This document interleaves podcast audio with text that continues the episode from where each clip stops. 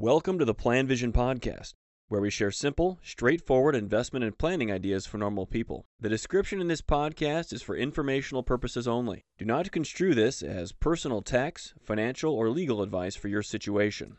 Hello, this is Mark Zoril with the Plan Vision Podcast. There's no question that your finances, your money affects you emotionally uh, in so many different ways. I mean, can you remember the first raise you got, maybe even the first job you got? I mean, that was all this responsibility, your first opportunity to work, but it was going to be some money and you got a raise and they're going to pay you more. And how satisfying did that make you feel? Or just a situation where you came into more money, you got inheritance, uh, or just something happened where you now have more money, however it's available to you.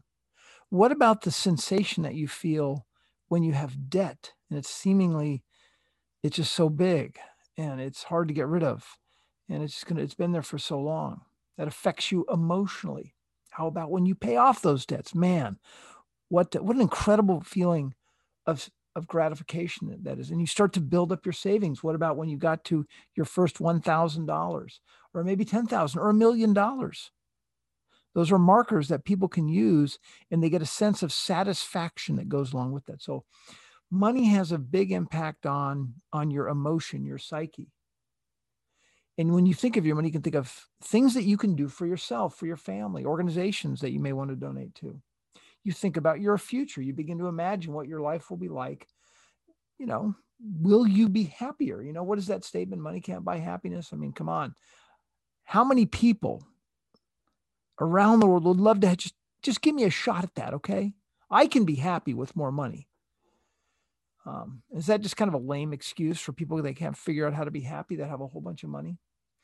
When we think about the stock markets themselves, and that's what I want to talk about, virtually everyone knows that the markets are driven by emotions. And that's just kind of a given. What are those? Panic, fear, greed, excitement, envy, hope those different emotions on a widespread basis will influence how the markets go up and down. And certainly as financial advisors, that's a part of the work that we do is to help people manage their emotions associated with their investments. So I'm asking you, who are these emotional people? Are big giant hedge funds emotional? How could they be? How can pension funds be emotional or endowments? Are they just talking about the mom and pop investor? You, are you the emotional one? Are you the one that's reacting and freaking out or getting overly excited about the markets? Is it me? At this point, I'm, I kind of don't even care anymore. So I'm asking you, are you contributing to the emotions that make the markets move? And I think the markets can move for a whole bunch of reasons, but clearly emotions can have an impact on how markets move in the short run. I'm going to make a recommendation here that when this is happening, think of yourself as becoming stoic about it, almost as if you're detached, you're an observer. Don't think about this. I know this is hard, as even being even having an effect on your investments or your money. What what you what you already know about this, well, let me recharacterize this. You already know this to be the case. You know the plan. You understand the concepts.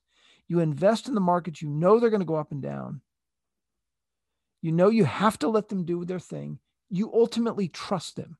And it's better for you to ignore what's happening in the short run and focus on your long term objectives. And that's to remove the emotions that you feel and can be associated with market losses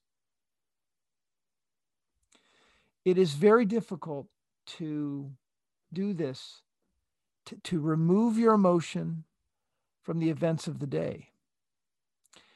And my gosh, when we go through a major event, like uh, the major events we've had this year, with so much going on, clearly here in the States, and this recent election, this really affects people's psyche and their outlook on the world.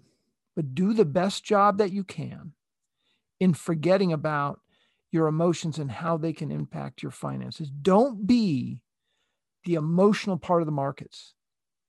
Try to be the disciplined, stoic investor.